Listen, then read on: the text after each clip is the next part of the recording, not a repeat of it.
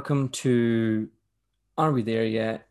podcast about success and ADHD, hosted by ADHD hub.com. We are on the third episode, I think, or fourth episode. I'm not quite sure actually. But anyway, uh, our guest today is everyone's third favorite teacher, Miss Ellie. Uh, hi. Hi, Ellie. Do you want to tell us a little bit about yourself then? Sure. Um, I'm Eliza, but most people just call me Ellie, or if you're an American person I talk to, tends to be Eli. Um, I'm a British teacher. I'm 22. I've been teaching for just over a year now. Um, but yeah, so I'm a teacher with ADHD, which uh, comes with its own challenges. Also an actor, kind of do a bit of everything. that's see, that's the thing that a lot of people seem to be doing is no one has like one thing that they do is oh yes i have this but i also do this and i also do this and i also do that. But so did you like i know you've you've done the acting for since you were a kid right? Mm, yeah. I was like born into it. I've always done it. Was that kind of where you were mainly wanting to go or did you always want to be a teacher or was there something in between or was there a thousand things in between or?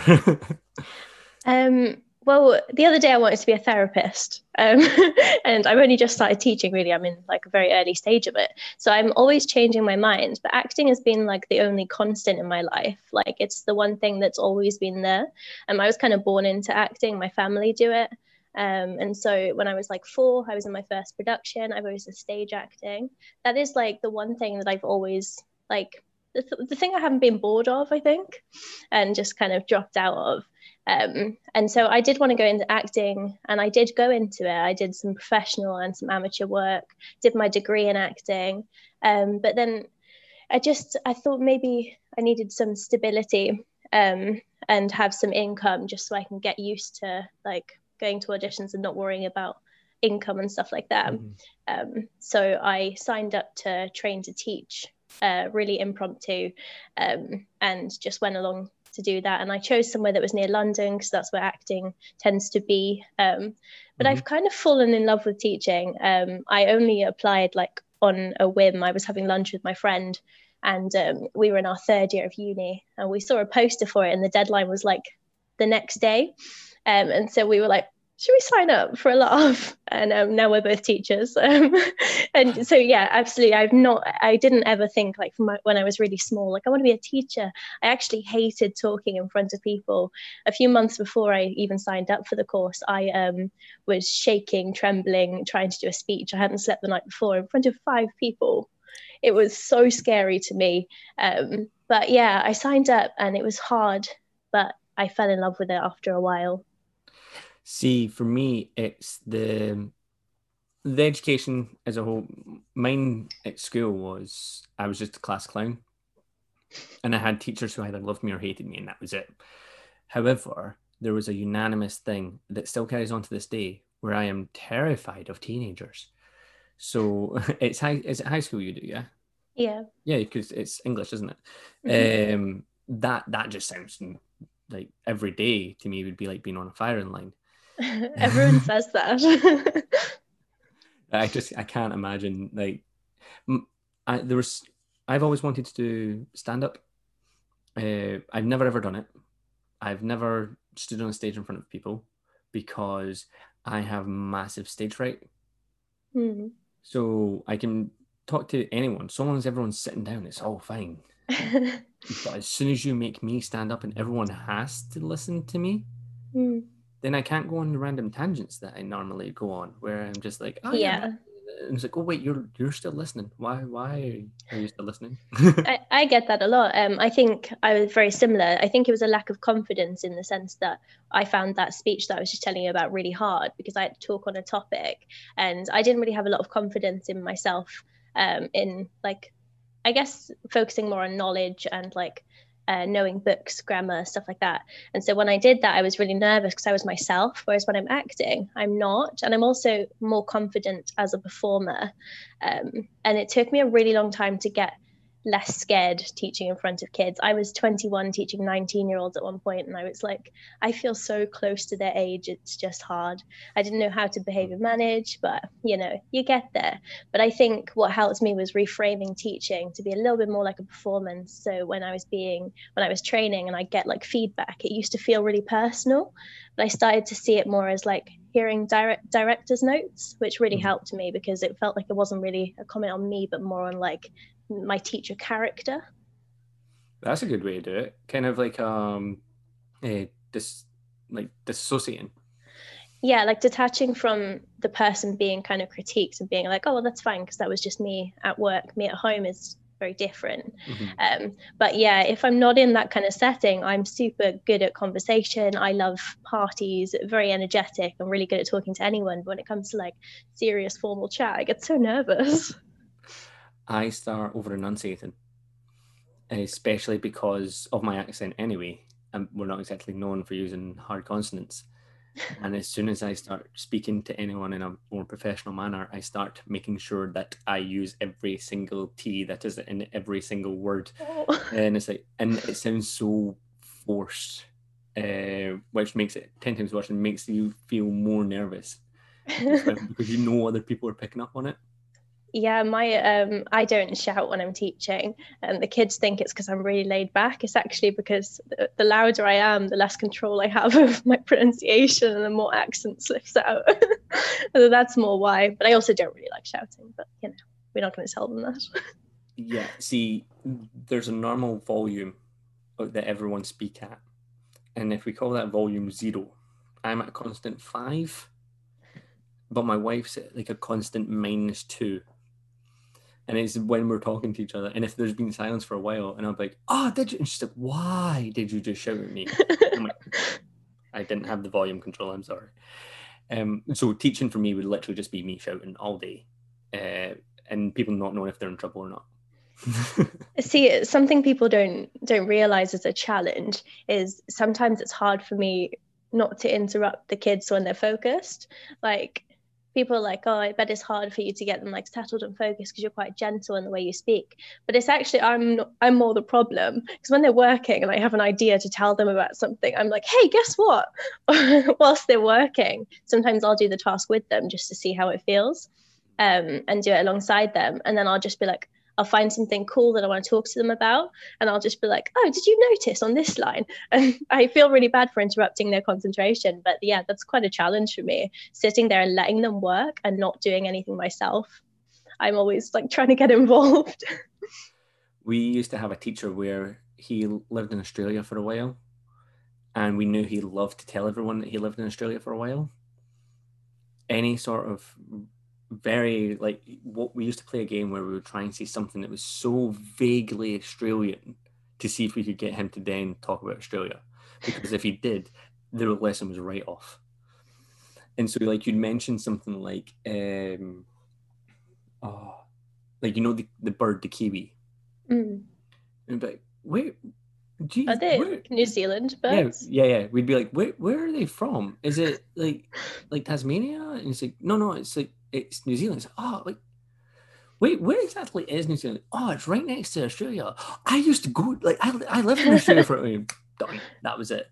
I think uh, my kids try and do that with uh, acting with me. I have a lot of them like, be like, Miss, how did you get into acting? And I'm like, hmm, we can talk about this later if you want. Stay at lunch. We can talk. Uh, uh, no, no, it's. I just didn't want to. Do I don't like acting now. See, it, what's what's sort of your personal opinion on success? Is it basically doing something that you love, or is it that you have the structure, or you have the income side of it, or because you said there that you want to do the acting side of it, but you needed like obviously the constant stream of income, but you've also chose to work in a place so that you can continue the acting side of it. Yeah, um, hang on, I'll I'll comment on this bit first, and I'll go mm. back to success a little bit. Mm. Um, the reason that income was important was because if I didn't have it, I would have to be with my parents and live with them. My parents live in a very rural part of um, West Wales, and the acting scene is not very great, especially if you're not very good at speaking Welsh, which, uh, yeah, that's me. Um, and so I knew that if I wanted to do the kind of acting I want to do, I had to move. And if I wanted to move, I'd need money. So that's kind of more to. I didn't really put much much thought into like the whole teaching thing though. It just seemed like something I could do and mm-hmm. stay in education, still be kind of looked after a little bit. Um, so I just went and did it. I was uh, the like logic behind it came from just having kind of a qualification there. If I wanted to go to teaching, but also I didn't have to if I didn't want to. Um, but yeah, so that was kind of more the comment on income. It was more about wanting to live away from home mm. and have that kind of there. But then there was like this pandemic. I don't know if you heard about it. Oh, um, no, I'm um, totally aware. uh... for some reason, like we can't do that much like theatre acting. I don't know. strange. Everyone in cubicles just there. but yeah, back to the comment on success. I really think my opinion on it has changed, and I should hope that it continues to change. Um, because as a child, it was it was definitely like if you're smart, you're successful. Um, or if you're confident, you're successful. And I was quite quiet when I was younger because there was just so much in my brain. um, and I had so much like I wanted to say, but instead I just like move around and um, yeah. So um, I deemed my brother as incredibly successful because he's so bright. I have the most incredible siblings. Um, they are so intelligent and kind and caring, but also confident. And I was kind and caring, but I lacked that like intelligence and confidence. School was so much harder for me than it was for them. Like they would like walk into the classroom and be able to pick up whatever's going on um, and do it really well. They were in like your top sets, and I would stay in middle trying to do better. It was so much more of a challenge. And my teachers would say things like, Oh, if you worked a little bit harder, you could be as smart as your brother. Um, and I think it was well meaning, but it just, it really hurt as a child. Mm-hmm. And I was in secondary school, and I get a lot of comments like that, or like, um, oh, you're just the more creative one out of your siblings, which um, is a you're not very intelligent, but you draw pretty things. and I was like, uh, they were trying to put creative in a bad way, whereas like you can be like I don't know. I don't think they should be put against each other. But I had quite a negative view on um, success, and I didn't find myself as a successful person. Um, and when you hear these things all the time at school, I started to act out. Then I would be more naughty in lessons um, and cause more trouble. And I stopped trying. So I was like, I am trying my hardest, and people are telling me you need to do more um, I'm not as smart as my brother. And I just stopped bothering to try and be. Um, and I used to just think that was success if you could do well on exams and stuff like mm-hmm. that.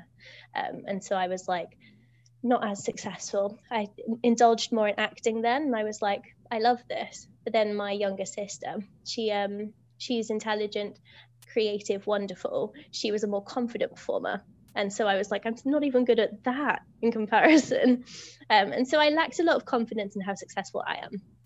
Um, and I really didn't believe it for a long time um, until I started to hear it occasionally. There was one teacher at school that just believed in me, and I was I didn't really know why, um, but he just kind of had my back in things. Um, and those kind of people that kind of stood out in my life really built up my idea of success being different, and the fact that it doesn't have to just mean that you're doing well academically. Um, and it really changed things for me, I think. And I'm still I'm still learning. There are still times where I sit with someone who just knows so many things, and I adore them for that. And I'm just like, I wish I could be like as successful with knowledge as you. Um, but I'm learning to put le- put less weight on how much you know and more about how you are in life, or how you're doing, how you feel in yourself.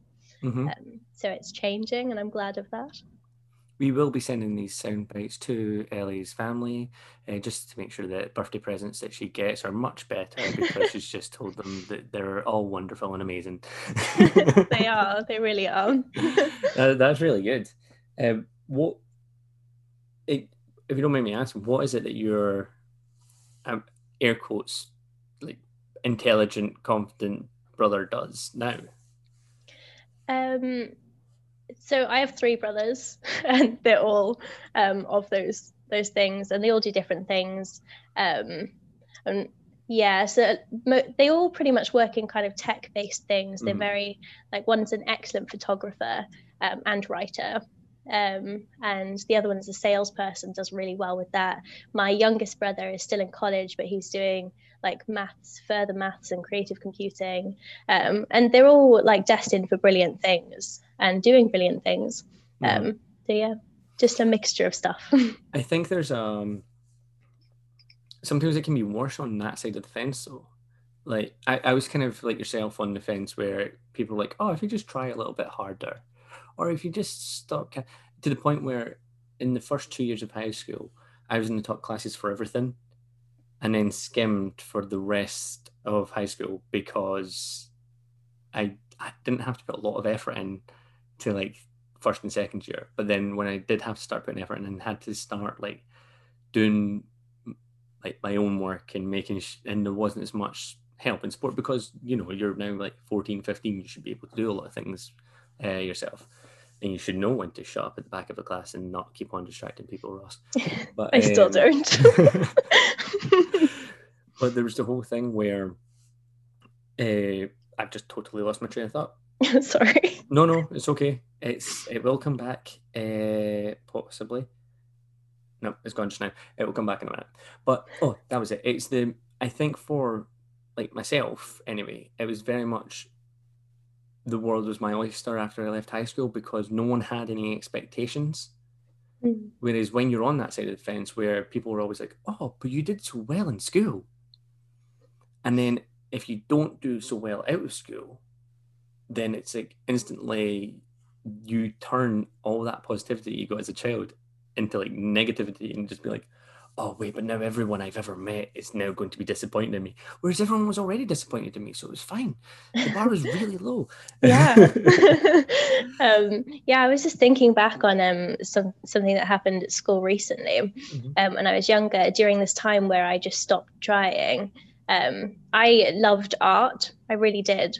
And um, art was also the lesson that I would get the most attentions from um, because I would go in there and I would be so excited to be there that I couldn't be still or stop talking. Mm. Um, and I just, every week I would go in and think, I'm going to have a good lesson today. I'm not going to get his attention. And I would go in and cause trouble. I'd be talking to everyone. And one time in this, in this detention, I was sat with my art teacher and she, she's like, Eliza, why do you always ruin my lessons? And I said, ah. I was like, I don't mean to like I do try and not ruin them. She was like, yeah, but you know, you're getting up and talking to people. You destroyed your end of term piece. Um, and I was like, yeah, I know, but and she was like, do you not like art? And I said, no, I love it. What? I was so shocked that I'd come across like I didn't like a subject. She was my favorite teacher. She taught my favorite lesson, but I couldn't behave because of the excitement. Mm-hmm. It was, and I thought like I did I had no idea that my behavior was making me seem like I hated her lessons. And from this moment on, she she just um our relationship with each other changed. I took her subject to GCSE. She was so much more accommodating. Um, and me hearing how I was making her lessons feel and how like she thought I felt about art and her hearing how I actually felt about art really built our relationship um, and changed that lesson for me because she took the time to hear me. It came across as quite harsh, but that was after a lot of me giving her a hard time, I think. Um, and she is wonderful, the teacher. I still am in, in contact with her now. Um, but yeah, I just lessons that I loved the most, I found it the hardest to behave in. Whereas maths, I would I hated maths, found it really hard, and I would count down the minutes, but I would be quieter because like I'd just be daydreaming or you know whatever. But the excitement of going into a class that I loved was just too much for my little brain. It was like, mm-hmm. ah, let's talk to everyone. See, um, uh, when I I had a cl- graphic communications was like my favorite class when I was in high school because I I really liked art when I was younger, but then I stopped drawing and everything, so then I didn't like art anymore. But then it was with Graphcom, it was like designing like magazines or posters and uh, ergonomic designs and all sort of stuff. And I was like, oh, this is actually quite good. I like this. And when I was going into like Highers, so fifth year, I know like Scotland's different to England and Wales, I think. So like we restart when you go into high school. So it's then first year, then second year, third year, fourth year, fifth year, sixth year. Okay. Um, when I was in going into fifth year, so my second last year at school, my teachers said like graphic communications was in the same column as maths when you were picking your classes. So I could either pick maths or I could pick graphic com. And I was like, well, I can count. I'll, I'll just pick graphic com. That's fine. But there was only five people in the two years, my year and the year above me, who picked it.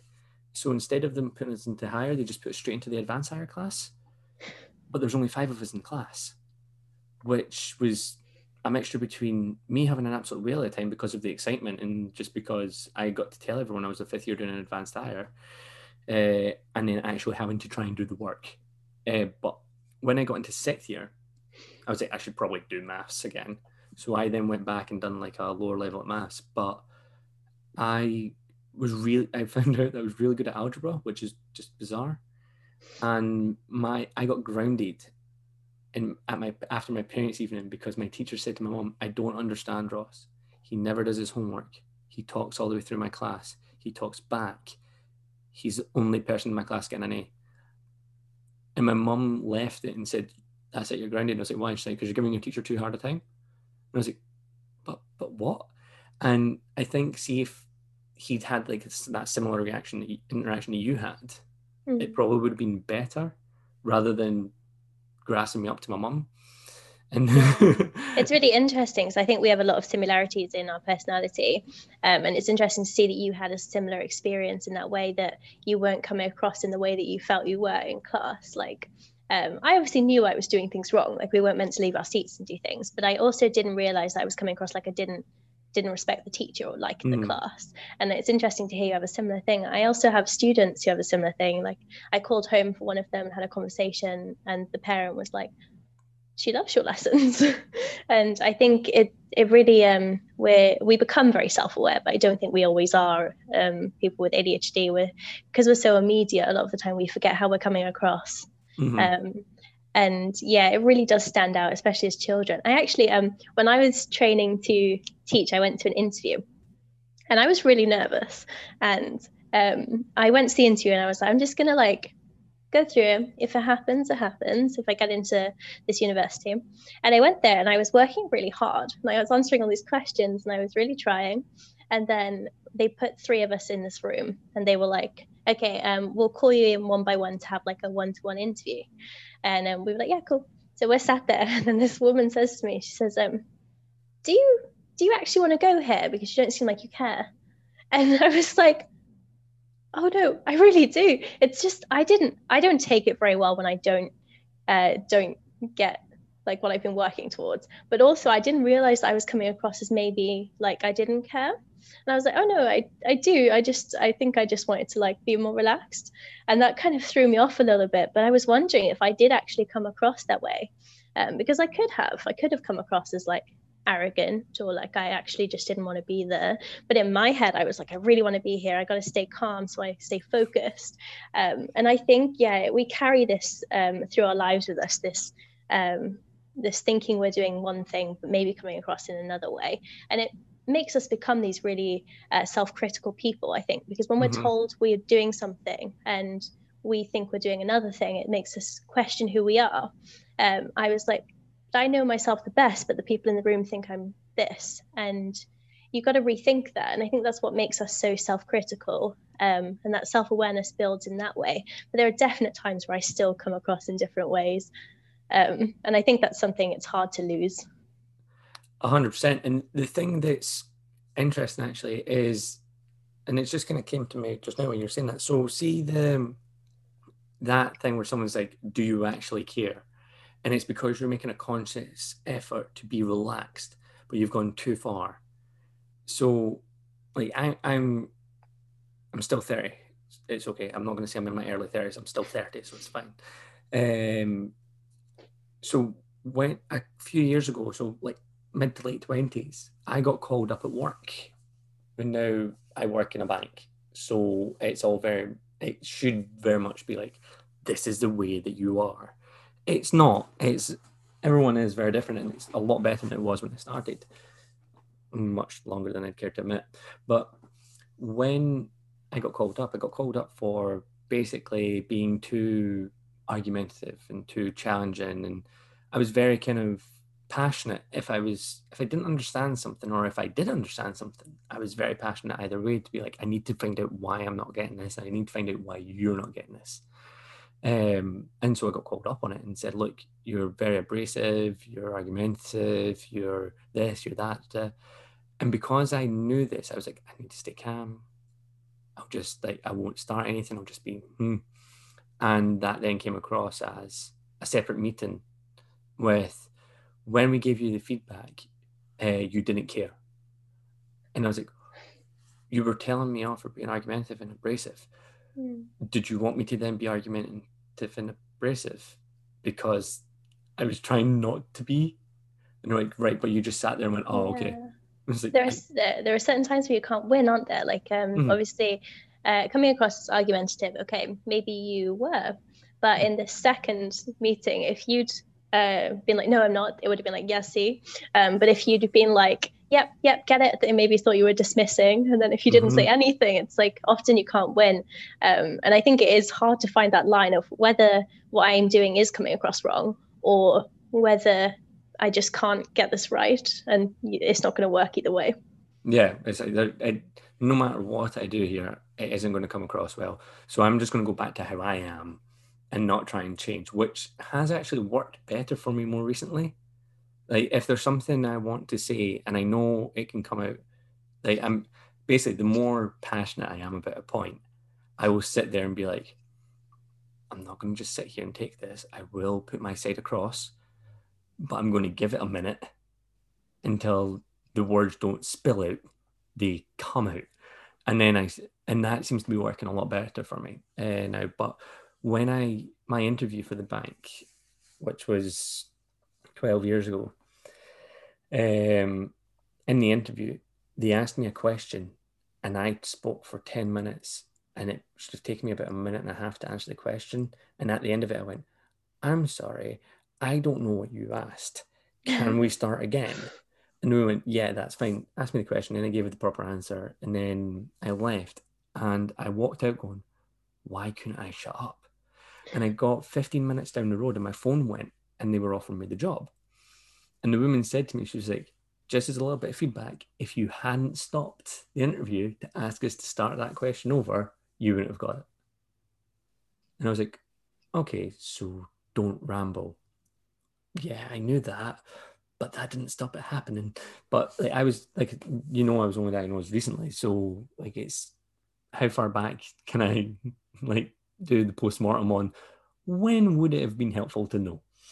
Uh, I think that's really important, though, that um, you were able to recognize that you were unaware and confident enough to ask what they'd asked. And I think them offering you the job based on that is um, I would have expected that because I think it's important that we show that vulnerability to admit when we don't know what we're hearing. Mm-hmm. Um, I do it all the time now. I probably drive my colleagues mad, but I'm often like, yeah, yeah. Wait, sorry, what? Huh? and I don't, I don't pick up.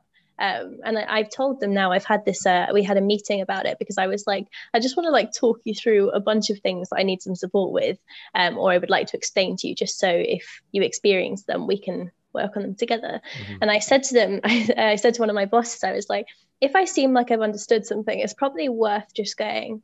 So do you know what you're doing? Just giving me another like throw me that lifeline make sure i still know um, because sometimes i'll say yes before i've actually processed what i've heard mm-hmm. or i just say yes because i think that's what the right thing to do is. Um, and my boss is like oh my gosh i thought that would come across as really patronizing. And i'm like no no please do it. Like um, and she was like yeah okay of course. Um, and they were really great. But I think it is important that we acknowledge that these things are um, things we struggle with and allow ourselves to be vulnerable and admit these struggles sometimes. And I think that's mm-hmm. a really great thing you did in being like, I actually don't understand because a lot of people won't do that. Yeah, and there's things.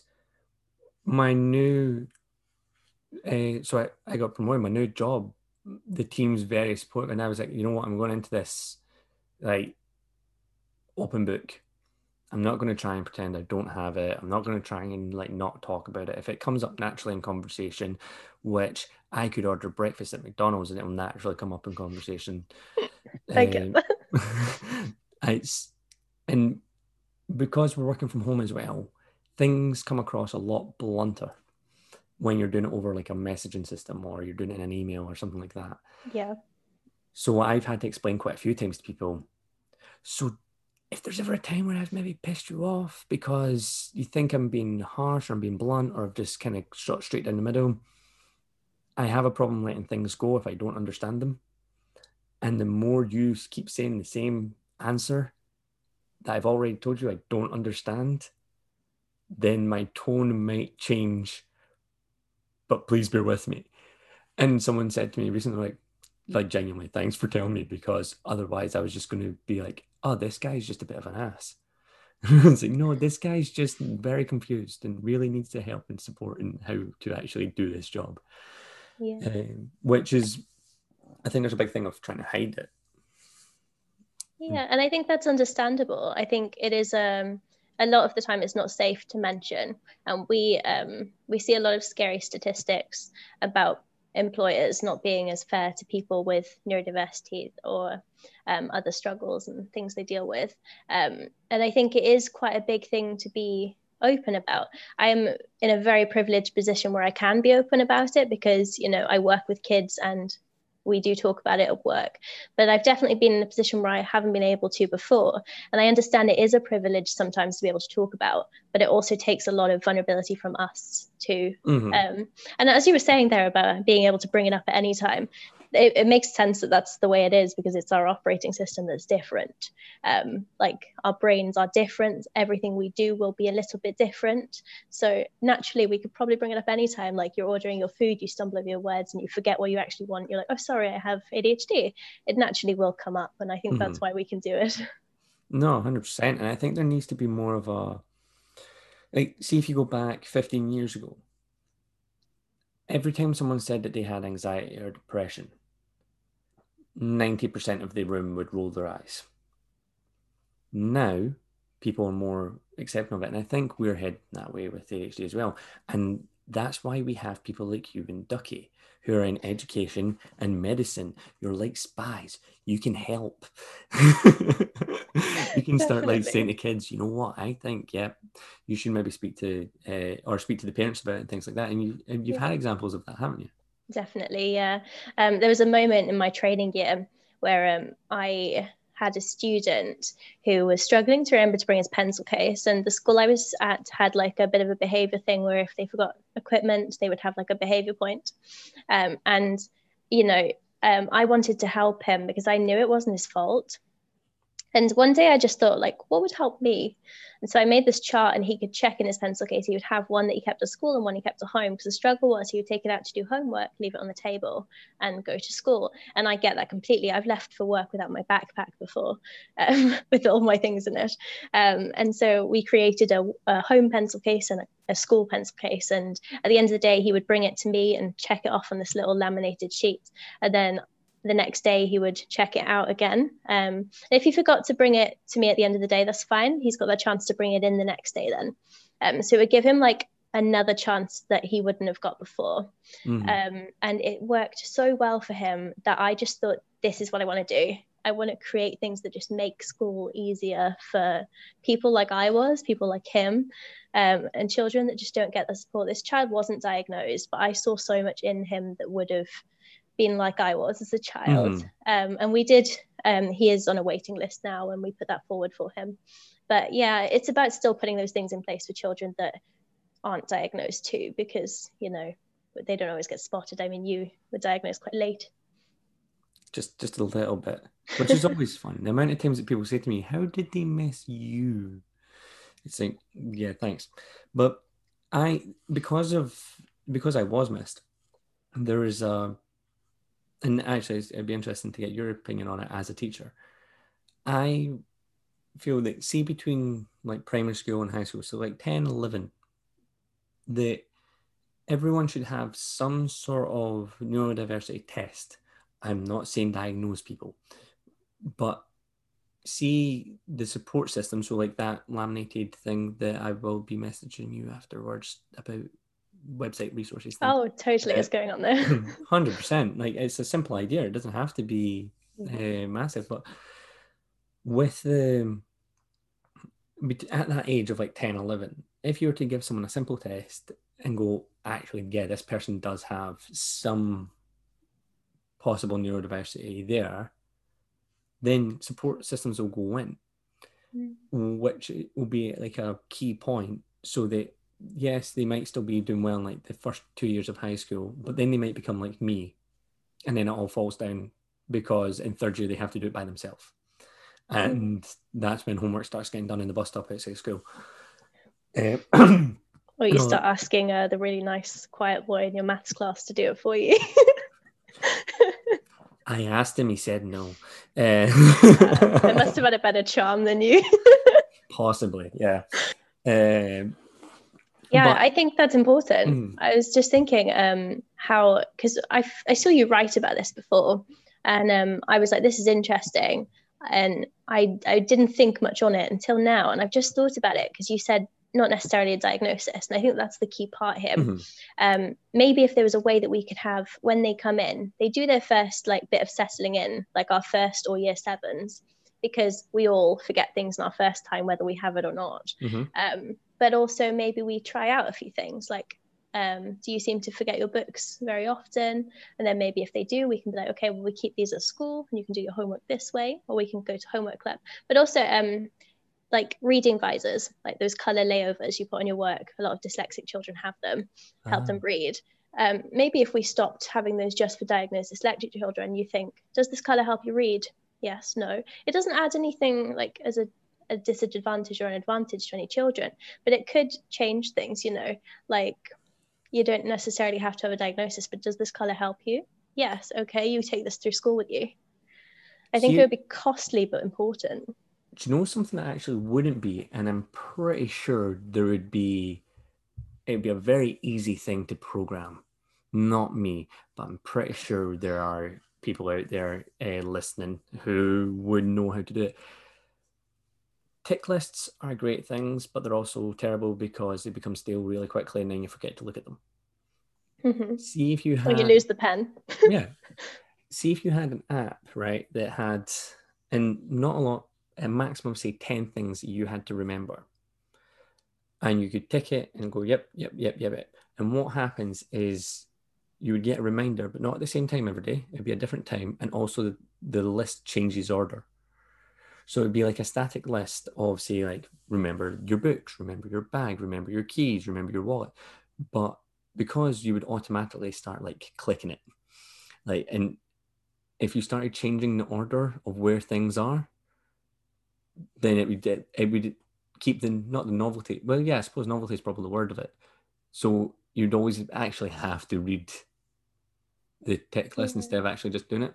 Sorry, that just popped into my head as you were. No, that. I think there's something important in that. Um, I know a lot of the time things do work for people who um, the novelty just seems to stay for some reason. I can't quite get it myself. I used to use there was like an app to remember to take your meds. And it just, I just became used to seeing it on my page that I was like, did I take them and just not tick it off? Or have I not taken them? Like it just mm. became like, you know, when your phone's like, you need to update, it just became something I ignored.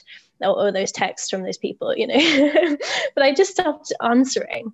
Um, and the novelty doesn't stay for me, but I know it does for some people. Um, I was just thinking maybe if there was a way that we could do it in like, you know, a a checklist way but every time you do it you get like something new like maybe a new level on a game in the app mm-hmm. or a new picture a new puzzle and that would keep that novelty because there's something new coming without necessarily changing too much yeah there's a bit there's an app that's like a community type habit app to make sure that you do keep up with things uh, which i do keep on meaning to download it and keep forgetting to do so uh, but that's just name of the game, really, isn't it? But see, with your ADHD, do you think that it's helped or do you think it's hindered kind of your career, your job, your university, things like that? Where, where would you say you'd land on the scale?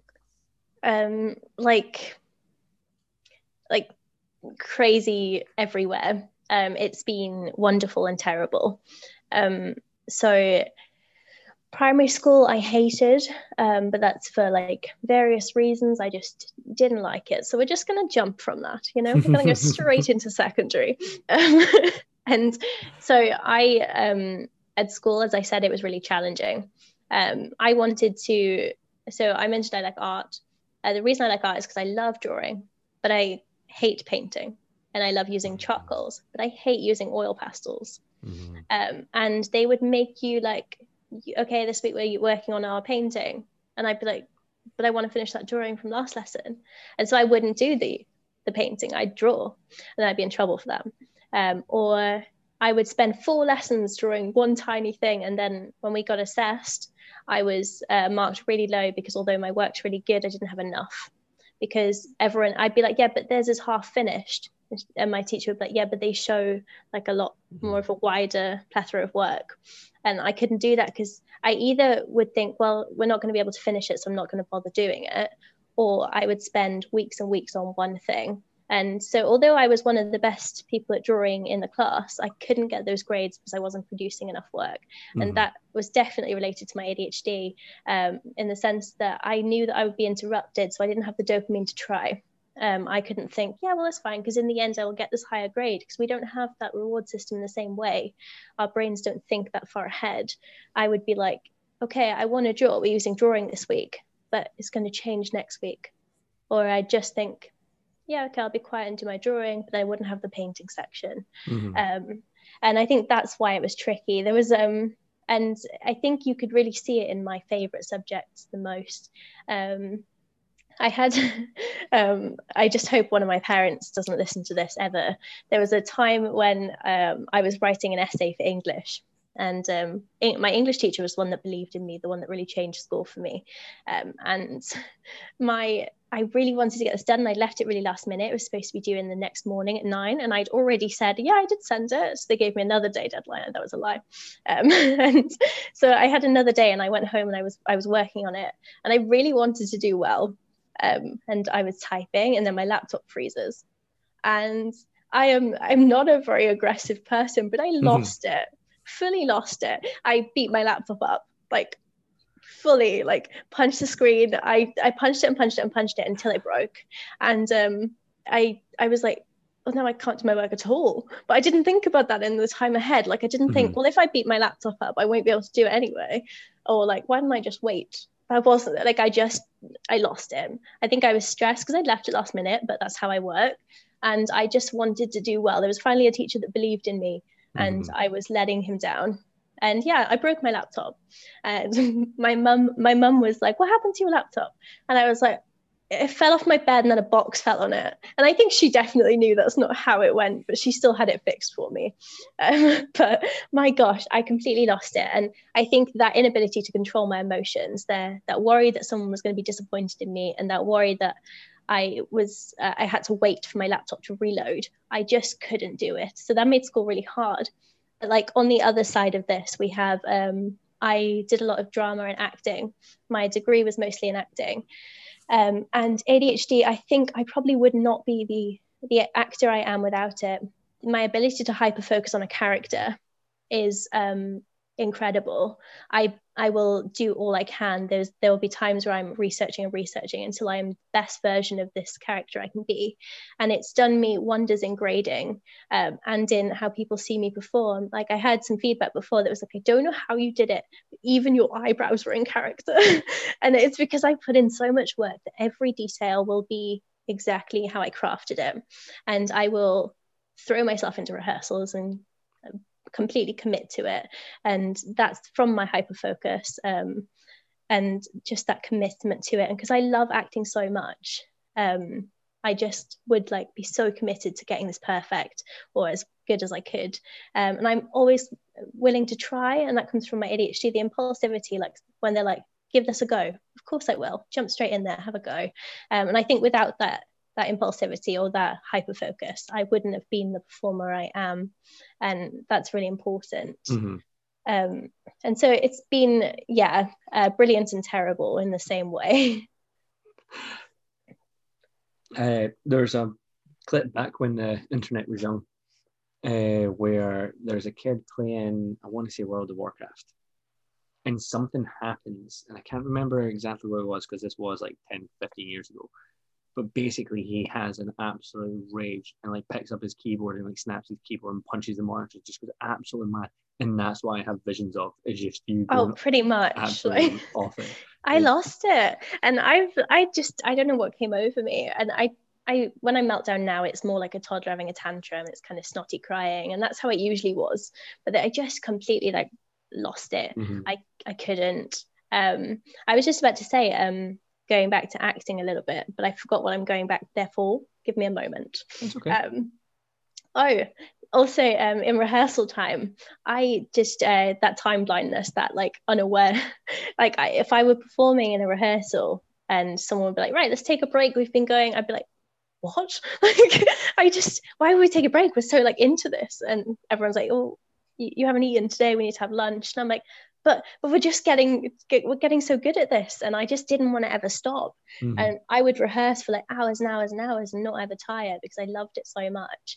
But like my uh my well-meaning friends would be like let's go get some lunch take a break and you know i would always come back into it and be back in role but i would i would never want to break out of that. I could have rehearsed for hours and hours. Mhm. never stopped. See, English was one of my least favorite uh, classes, and purely because of the teachers. Uh, because my impulsivity is generally mouth engages before brain does, and I had an English teacher who I want to say her name was Lapan, and it isn't the same, but it was very similar to rabbit in French. And I, in first day in her class, she was like, "Oh, my name is," da, da, da. and I was like, "Oh, that's French. Shouldn't you be a French teacher instead of an English teacher?" Thinking I was being funny. It came. It didn't get taken that way, and instantly this woman then went, "Ah, we, I'm not going to like you," and I was like, "Right, fine." But what happened was, I was always a very, very avid reader when I was younger, eh, which is one of my favorite things because my mom used to. My mom couldn't leave the cereal box out when I was getting my breakfast in the morning because I'd forget to eat my breakfast because I'd be too busy reading what was on the cereal box. And she'd be like, it, it's the same box as yes, stop reading it. And I'm like, I, I don't mean to, it's just there. It's just it's something to do. Um, but what happened was, uh, yeah, so when it, we were in standard grade and it was doing, you had to write a report on a book. Because I was in like the middle classes, the book I picked was James Patterson Kiss the Girls, which is a very adult themed book. Uh, and she said, no, I wasn't allowed to read it because I wouldn't understand it, despite the fact that I'd read the thing about four times by this point. I was like, I need to read this one because it's a one book I know that isn't like teen fiction that I could actually do a good report on. And she said, no, you can't do it, point blank, can't do it. And I was like, right, that's fine, I won't do the report. And I didn't. Instead, our desks were all in twos, and I read my book. I read the guys next to me. I read the two girls behind me, and I read the two guys behind them.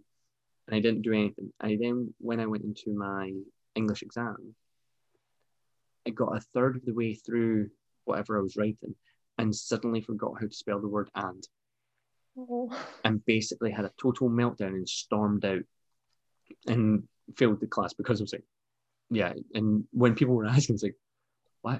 Why did she like leave? And I was like, it doesn't matter. Just it, it, there was a word I, I couldn't get past. It just I, I had block. I just couldn't do it, and that was it. It wasn't until years later I was like, yeah, that word was and. I'd forgotten how to spell and, and I'd went through my entire page so far and like rewrote every single and, and none of them made sense because there's only one way to spell the bloody word. But I'm like adding e's on and like changing. Oh, it's just it was horrible. But it's see when you're saying like it's your favorite teacher because like they've connected with you and they've got it just it goes to show how important that is yeah because you're now an English teacher. yeah definitely. Um, and i think if you can make that difference even just to one child it is wonderful. Um, and i just think it's, it's it's a very special job. I feel very lucky to do what i do. I was just thinking when you were saying about um uh, reading the cereal box and reading people's books it is um, a really cool thing that we have in the way we can entertain ourselves. Um, i think i can make a game out of anything um, and i definitely do um, and i I just always can make a game. The other day, actually, I had um, my glasses. And I was with my siblings, and I took my earrings out because I was just chilling. And um, me and my brother were seeing if we could throw the hoops of my earrings onto my glasses. Um, onto the like arms if you're listening. Um, and I just the ability to make a game out of anything we want to do. Um, and I was always able to, but I also think it's the cause of a lot of trouble I got in. Um, like mm. when I was at school, I would think, I wonder if I can get away with being a minute late. And then when I got away with that, I'd be like, let's try two minutes. And like I would come in like a little bit later just to see how far I could push it. Or I would like think, I wonder how long I can not start my work before I get told off. And I wait and wait and wait and then get shouted at, you know, and then I feel really bad. But it gave me that like jump of like, oh, I'm in trouble. Let's do something about it. Let's let's turn up early next time. That like jolt of like adrenaline you get from being told off, I think was enough to get me going.